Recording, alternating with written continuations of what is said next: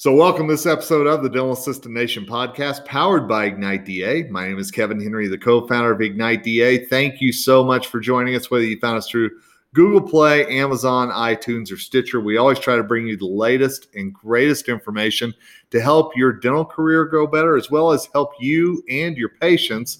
And honored to be joined again by a good friend and a regular contributor here to the podcast, and that is dental's pharmacology expert, Tom Viola. Hey, Tom, how are you, man? Kevin, I'm doing fine, my friend. How are you doing today? I'm doing well. You know, uh, we're I think uh, you and I are both surviving the uh, the big chill here uh, that's taken over our country. But uh, you know, glad glad electricity's working for both of us right now. It's weather Armageddon. it is. I tell you what. You know, if uh, if COVID doesn't strike fear in your heart, the weather's going to. It seems like so.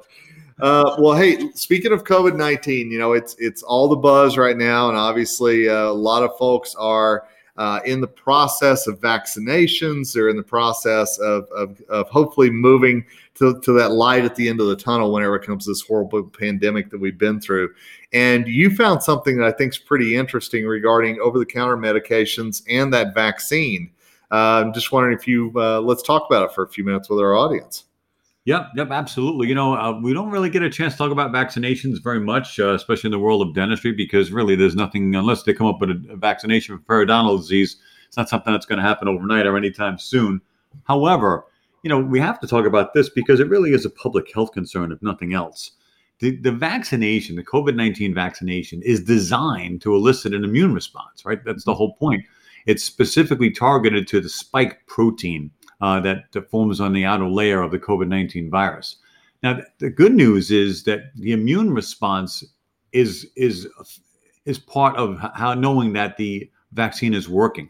So we're happy that the vaccine is working, but the symptoms of this, you know, immune response often leave us kind of shaken. You know, it's fever, chills, uh, headache, fatigue. Some people have reported that it lasts for days after they get the, and especially the second shot seems yep. to be the one that causes that that greater and it makes sense when you think about it right? You've already had the first shot your body's already been exposed to the virus and now the second shot obviously would elicit a greater response than the first one would. Sure. So good news right? Inoculation's working.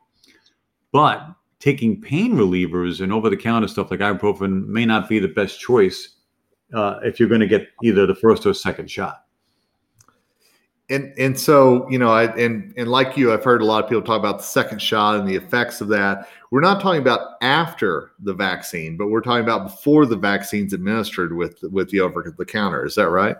Correct. You know, the the issue is that when you take um, drugs like ibuprofen, especially, and some of the other uh, pain relievers may not be as consequential, but ibuprofen, any anti-inflammatory, can kind of uh, mute the immune response, and so we're not really sure. This is all uncharted territory, but a lot of experts out there, if you want to call them experts, suggest that the medications should be avoided uh, before the injection and even after, because they feel that the use of painkillers like ibuprofen impacts or you know mutes the, the, immune response, and you may not get as much out of the uh, vaccination as they would hope. I don't know if that's true or not, but that seems to be the wisdom that's out there right now. So, following that wisdom rabbit hole, shall we say, is there a time period before and after that they're saying maybe a little worrisome? Is that a, a day, two days? What are you hearing? That's why I wanted to talk to you about this Kevin. I'm glad you brought it up because you know we we're at the intersection of this because you know, and, and again, I've only been mentioning ibuprofen so far. Acetaminophen is not exactly uh, out of the woods either. You know that there's some people that insist that okay, maybe acetaminophen doesn't impact the immune response, but we really don't know.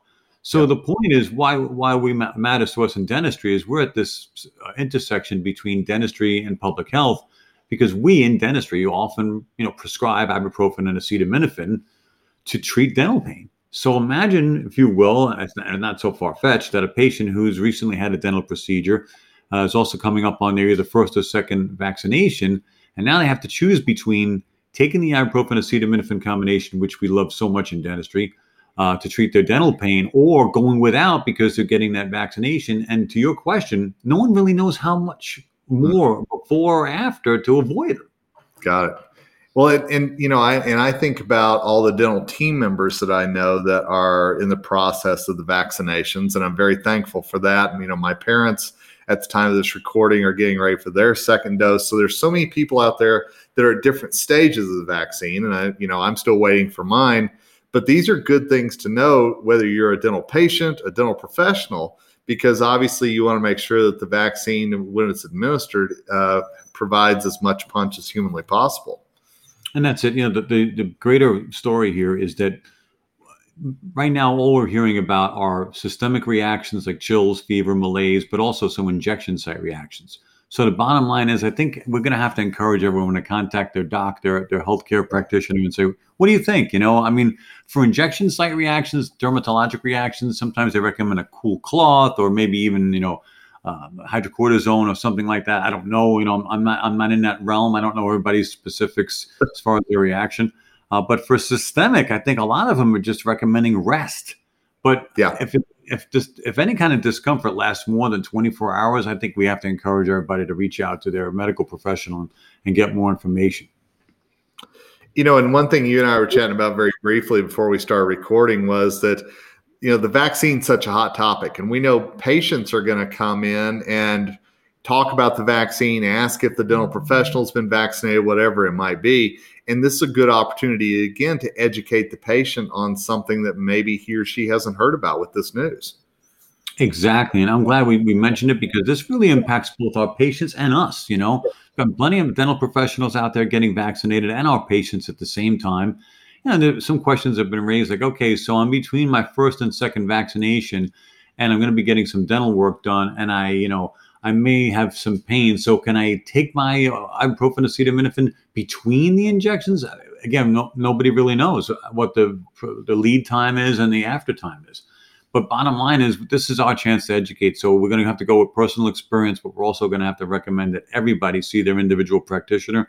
Because I have heard of cases where the, the second vaccination, especially, has led to you know life threatening reactions. So we can't take anything for granted you know, and I'm I'm amazed how much we've learned about the the virus and, and everything else over the last 11 months. And i think there's still so much to learn. And and like you said we don't know about dental procedures in between vaccines. We don't know about pain control. There's so many things we don't know but still the best that we can do is stay educated and listen to you know experts in the field and, and what they're suggesting and I promise you, and everybody else out there, Kevin, if I hear anything that that sounds, you know, like it's absolute bona fide information, I will not hesitate to share it because the faster you and I get the word out, the better it is going to be for everybody.